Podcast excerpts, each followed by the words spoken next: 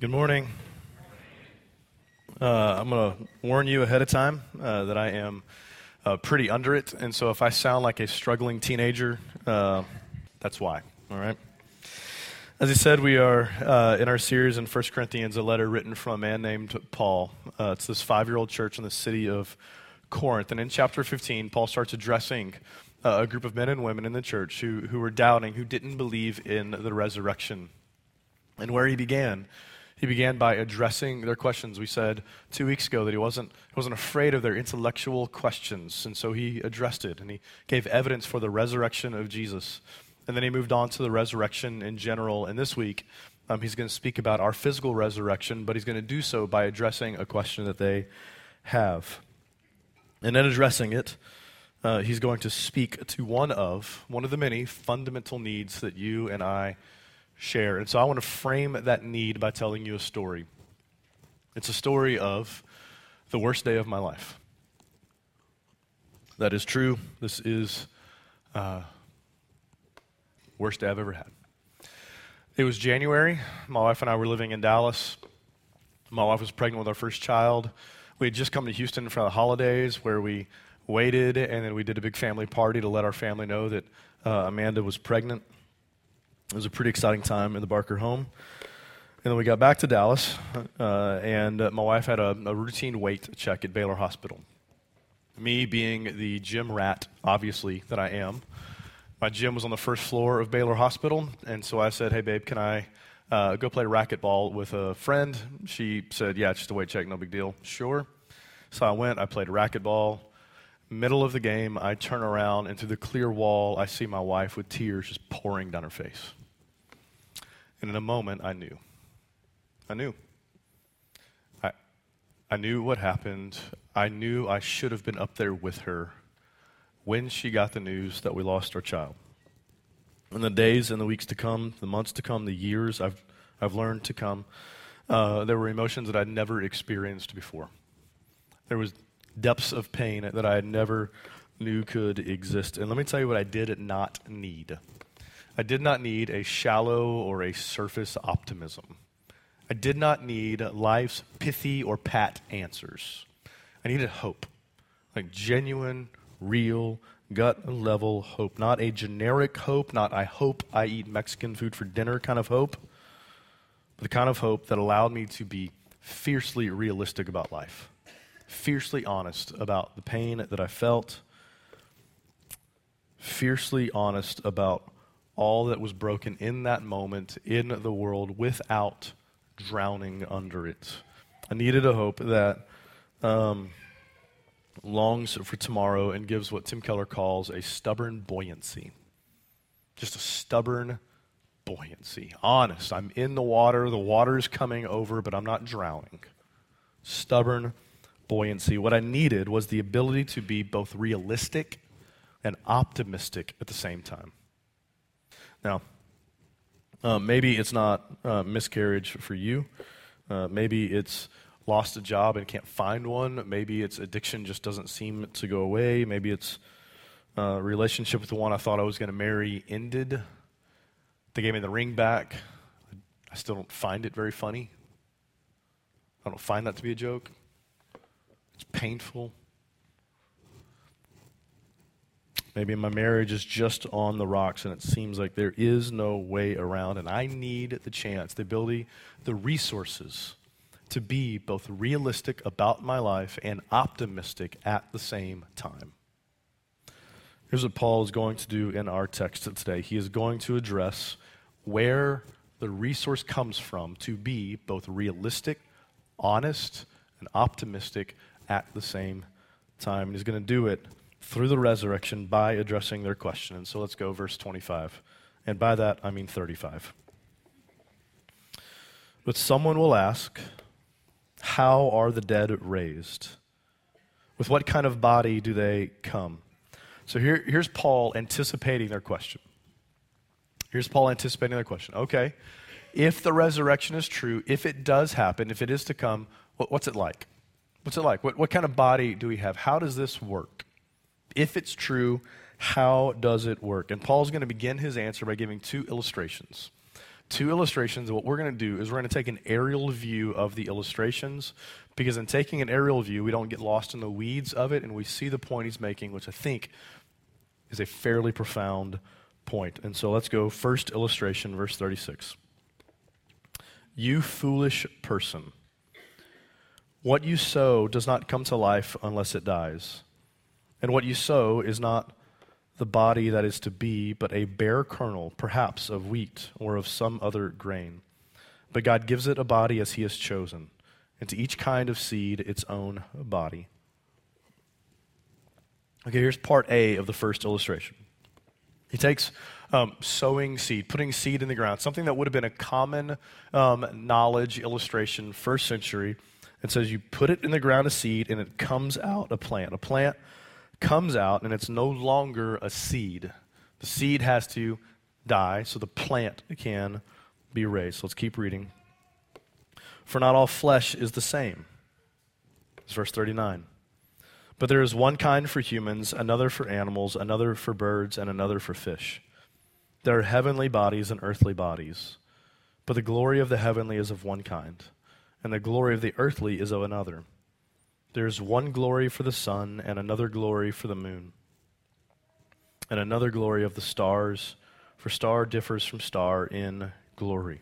Okay, this is part B of the first illustration. Not, not all bodies are the same. There's, there's, there's bodies for people, and there's bodies for animals. Just like that, there are earthly bodies and there are heavenly bodies. And while both are glorious, the glory is not the same. The brightness of the sun the brightness of the sun is greater than the brightness of the moon. And some stars are brighter than others. They are more majestic than other stars. Verse 42. So it is with the resurrection. Key, key phrase in this illustration. So it is with the resurrection of the dead. What is sown is perishable, what is raised is imperishable. It is sown in dishonor it is raised in glory. It is sown in weakness. It is raised in power. It is sown a natural body. It is raised a spiritual body. If there is a natural body, there is also a spiritual body. So here's Paul's point seeds, bodies, these are pictures, these are illustrations of the resurrection. It goes in the ground, perishable, decaying, comes out of the ground, imperishable, goes into the ground natural, comes out of the ground spiritual. And so, what is Paul saying? And if we stay aerial, stay aerial of the illustration, we don't get too much into the weeds of it, here's what we see. We say, he's saying, look around at the world. Look, look at the world. It's telling the story of the illustration. It's not telling the story of the illustration, it's telling the story of the resurrection. Look around at the world. The world is telling the story of the resurrection. The world itself is a living illustration of the resurrection. So that's illustration one seeds and bodies, the physical world as a picture of a theological and very practical reality of the resurrection that is to come. Now, illustration two, verse 45. Thus it is written The first man, Adam, became a living being the last Adam, a life giving spirit. But it is not the spiritual that is first, but the natural. And then the spiritual. The first man was from the earth, a man of dust. The second man from heaven. And so the first Adam, that's a reference to Adam and Eve. And Adam, created from the earth, from the dust. And now the last Adam, which is a reference to Christ, came from heaven. So the first Adam from the dust, the last Adam Christ from the Father, from heaven, and he became a life giving spirit. That's a reference to the resurrection, the event of the resurrection. Became a life giving spirit through the resurrection, that in Christ all will be made alive. Now, keep reading, still in illustration two. As was the man of dust, so also are those who are of the dust. And as is the man of heaven, so also are those who are of heaven. Just as we have been born, have borne the image of the man of dust, we also, we also bear the image of the man of heaven. So here's what Paul is saying, and I'm ripping this from a commentator, Gordon Fee, that we've referenced a thousand times in this series, and it's so helpful. that Adam's offspring are as he is. As Adam died, so we, the offspring of Adam, sow bodies into the ground that are decaying and perishable. But, but, those in Christ, those who believe in Christ, those who by faith, or by grace through faith, are in Christ, also share in the likeness of the man from heaven, also share in the likeness of Christ. That as he goes, we go. As Adam went, we went. And the resurrection guarantees that we will share in the heavenly body as well. Here's what he's saying that in Christ we are all like Adam and all like Christ. Our bodies are going both the way of Adam to the ground and the way of Christ, the resurrection, simultaneously at the same time. So, staying aerial, what did Paul just do at the second illustration? Here's what he said Look at the Bible, it tells a story of the resurrection. You see, um, this is what Paul did in his two illustrations. So they have the question what will it be like? What will it be like? If the resurrection is true, if this is true, that Jesus actually left the grave and there is a future resurrection to come for us, what will it be like? And Paul's answer was look. Look anywhere and everywhere. Illustration one, look at the world. It tells a story of the resurrection. Illustration two, look at the Bible. It tells the story of the resurrection. Everywhere you look, if you will see it, is the story of the resurrection. Francis Schaeffer, who was this pastor theologian uh, not, not too long ago, passed away, but, you know, uh, he had this saying. I, I tried to find where it was. I couldn't find it. I remember highlighting it in his systematic. It doesn't matter. But he said this Creation is as much God's book as the Bible is. Creation is as much God's book as the Bible is. And Paul is making that point that the world, the Bible, it all comes from God. God is the one who created the world, God is the one who inspired the Bible. It is all revealing God and what he is doing. It includes, it includes, if you will see it, the future reality of the resurrection. And Jesus left the grave, and therefore you will too. And so the answer to their question is it's everywhere.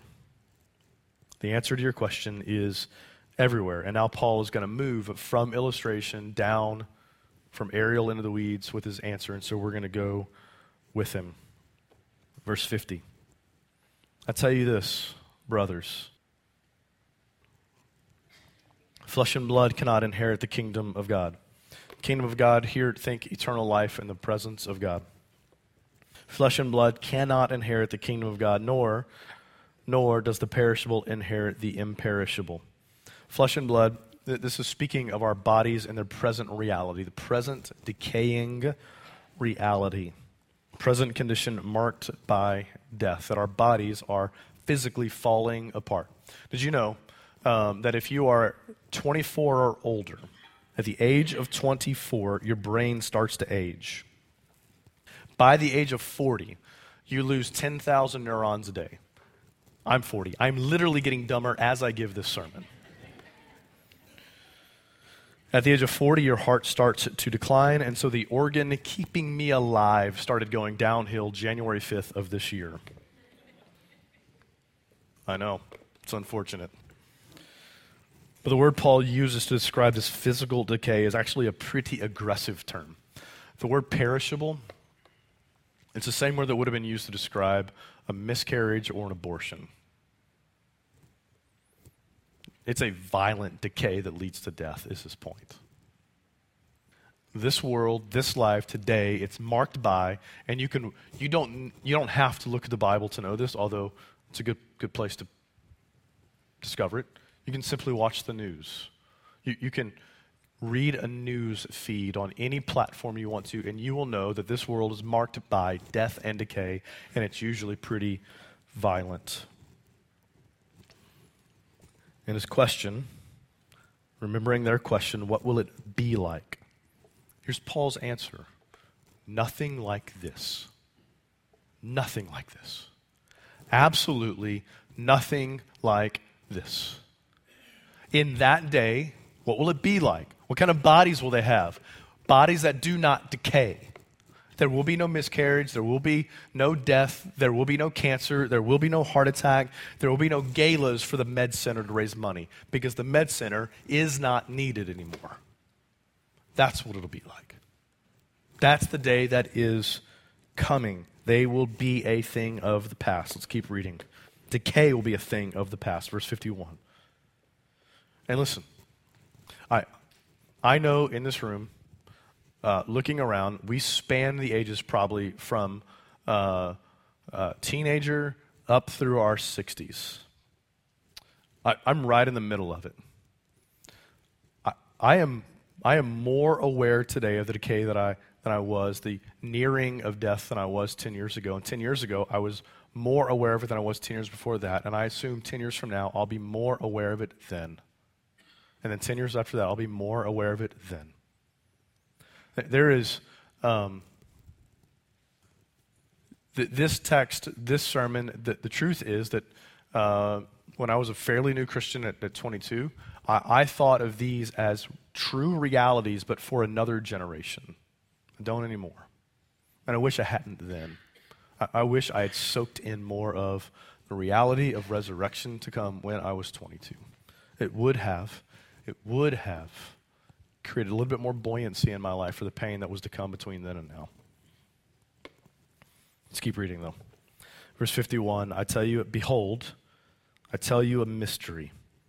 We shall not all sleep, but we shall be changed. In a moment, in the twinkling of an eye, at the last trumpet. For the trumpet will sound, and the dead will be raised imperishable, and we shall be changed. So let me tell you a mystery. A mystery. Mystery is at the heart of the story of redemption. If you, we, we see this in other places in the scriptures. It is beyond our ability to simply comprehend, and mystery is at the core of our faith. If you are curious about Christianity, discussing the resurrection is a great place uh, to do so, but you need to know that mystery is at the heart of our faith. We do not understand everything about our faith, which is, we believe, partly how we know it came from God and it's not a human invention.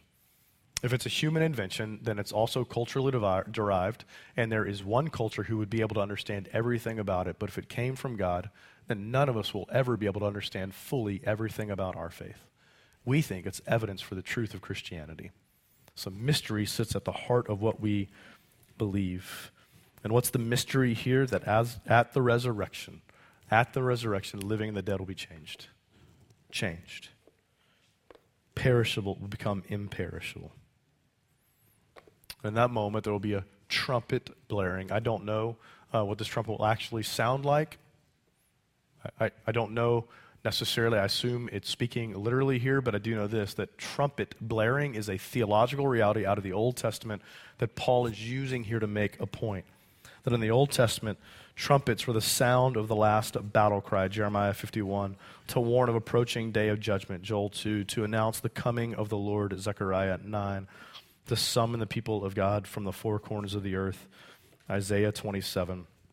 The point here is that when the trumpet blares, the age of redemptive history, the, this age will have come to an end, and the age to come will have fully broken in.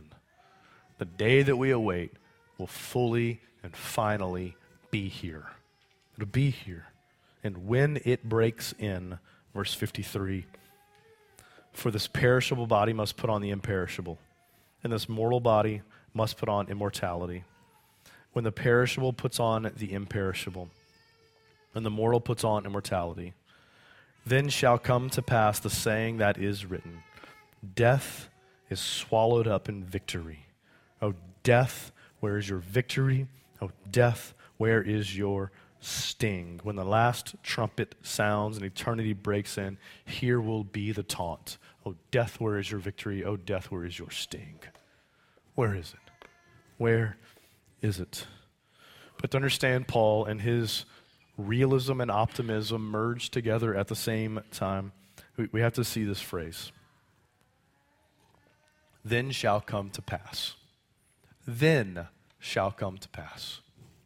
Then shall come to pass. That's a future tense, a future reality. The present tense swallowing of death is a future reality. This is a future present reality, which is why death has a present sting, but not an eternal one. This is why funerals are painful. It, it, it's why when we go to a funeral, we shouldn't try to soften the blow of the pain of death by calling it something other than a funeral.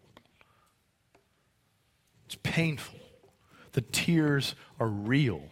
The tears should be cried because death is the last enemy that one day will be conquered. The sting will go away. But the sting is still here. It is a future, present reality. But there's something interesting in this text. There's something fascinating in this text. O death, where is your victory? Death swallowed up in victory. O death, where is your sting? Paul cites two Old Testament texts here uh, Isaiah 25, Hosea 13. Neither one of them have the word victory in it. Paul inserts the word victory into his quoting citation of the Old Testament. Why? Why would he do that? It's a great question. Let's keep reading. The sting of this, verse 56. The sting of death is sin. The power of sin is the law. But thanks be to God who gives us the victory through our Lord Jesus Christ. Why? Why include victory here? Why insert victory into his quoting? Because sin and its poisonous effects have overcome and overpowered every man, woman, and child on this earth except for one. Except for one. Because Jesus was victorious over the poisonous effect of sin and death when he left the grave death is swallowed up in victory when Jesus exited the tomb. And see, here's Paul's realism and optimism coming together in the gospel of Jesus. Sin and its effects are so serious that Jesus had to die. But Jesus' resurrection says the sin and its effects are temporary. Jesus' death says his that sin and its effects are serious and deadly. Jesus' resurrection says sin and its effects are temporary, which means we don't have to avoid the pain of death. We don't have to pretend like it's not real, and we don't have to be overcome by fear of it. We can be both realistic about life and the state of the world and optimistic about our future at the same time because the sting of death is serious, because the sting of death is temporary. That's why. But now he's going to do something in verse 58. Now, in verse 58, he's, he's going to add this tag on that seems, if you just read it in isolation, it seems a bit like standard kind of Pauline language for the church. But in context of chapter 15, in context of the letter, I think it is nothing short of resurrection applied. Verse 58. Therefore, my beloved brothers, my beloved brothers. Me pause there. I, I won't go Greek nerd on you here for a minute, but, but the way that he writes Beloved Brothers, it's, it's the most emotive, affectionate way that you could write it. It's not a standard um, kind of case study. It's the, it's my, my beloved brothers. My beloved brothers. Oh, the ones that I love, my beloved brothers. And listen, if, if you have ever read the letter of 1 Corinthians or you've been here throughout our series, you know this church is as off the rails as a church can get. As off the rails as a church can get. Divided, fighting, suing one another. And he uses the most affectionate way he can to say, My beloved brothers. What, what does that mean? That means, in the same way that he looks back to the resurrection of Jesus to this dysfunctional church in Corinth, and with affection says, My beloved brothers, I believe that those are Christ's words for you, that if your life looks more like the church in Corinth, that Paul would look back to the resurrection of Christ and say, with the affection of Christ for you, my beloved brother, my beloved sister. Let's keep reading. My beloved brothers, be steadfast, immovable, always abounding in the work of the Lord, knowing that in the Lord your labor is not in vain. He says, Be steadfast. Be steadfast. Do, do you notice that it did not say remain? Just didn't say remain, it said be. Be steadfast. There are plenty of places in the New Testament that Paul says remain, but this is not one of them. Why? Because Paul is realistic about where they are, who they are, and yet at the same time optimistic about who they might be and become. And then he said, Abound in the work of the Lord, it's not in vain. I, I find this incredibly amazing. if, if the church in Corinth were a church down the street, they're part of Acts 29. We're a part of Acts 29. If they were an Acts 29 church in Houston, there's a good chance a few of us would come together and we'd go over to the, the, the, people leading the church and we'd say, hey, listen, you, guys probably need to close your doors. Like, y'all, y'all are just so far off the rails, it's probably time to shut this thing down. Not Paul. He doesn't say close your doors. He says, abound in the work of the Lord. Your work is not in vain. Then, in the context of a letter that crescendos with the resurrection, this is Paul's resurrection applied to the church. When you read the letter, you know that Paul's incredibly realistic about who they are. There was one point in this letter where Paul actually said to them, You're living in a way that even the pagans wouldn't tolerate.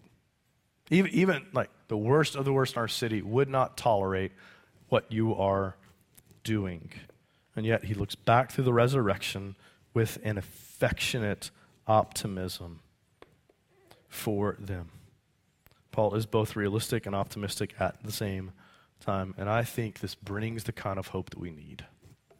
I think Paul's application of the resurrection of Jesus to the church in Corinth brings the kind of like gut level, life changing hope that we need hope for a future day when death is no more, and hope for the present. It means, it means that we can look at our lives and we can be honest about who we are and where we are, not have to pretend that we're something that we're not, and still be optimistic for tomorrow.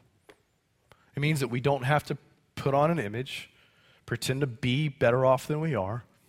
We can be realistic and hopeful and optimistic for tomorrow. If your marriage is struggling, you can be honest, honest and optimistic at the same time. If you are overcome with loneliness, single or married, overcome with loneliness, you can be both honest and optimistic at the same time.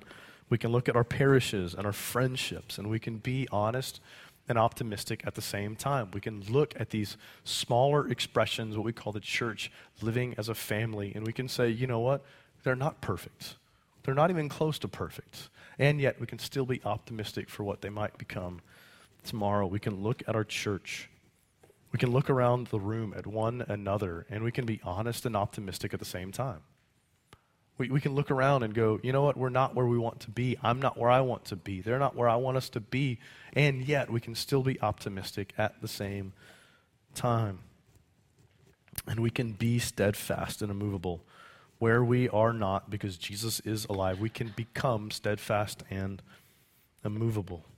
And we can get to work with the work of the Lord. Perfectly? No, not even close. In vain? Not even close. We, we, we, think this text is saying, because of the resurrection, because of what life will be like tomorrow, we have something to do today. We can get to work, doing the work of the Lord. So here's what Paul did, and I think he did it brilliantly. He took their question If the resurrection happens, what will it be like? And he answered and he said, It'll be nothing like this. There's a day coming that will be nothing like today. No decay, no heartache, no pain, no you fill in the blank. Because that day is coming. You can apply that day to today and be both realistic about you, realistic and honest about our own lives, and still optimistic for what our lives might be and become tomorrow. And we can do it at the same time. Why? Because Jesus is alive. Because he's alive we can have the kind of stubborn buoyancy that hope filled, hope fueled by the resurrection gives. Let's pray. Father, we thank you for uh, this morning. We thank you for um, this spirit inspired text. This spirit inspired text about the resurrection of your Son and the effect of his resurrection on our future resurrection and what that day will be like. I pray that uh, the men and women in this room are that they would know that in the same way that Paul takes the resurrection, applies the resurrection, and says you can be honest and optimistic at the same time, that we can look at our own lives and know that it's okay to be honest and optimistic at the same time. Uh, we, d- decay is going to mark all aspects of our life today, but it won't forever. The sting of death is real today, but it won't be forever. I pray that we would live the resurrection, honest and optimistic. I ask for this in Christ's name. Amen.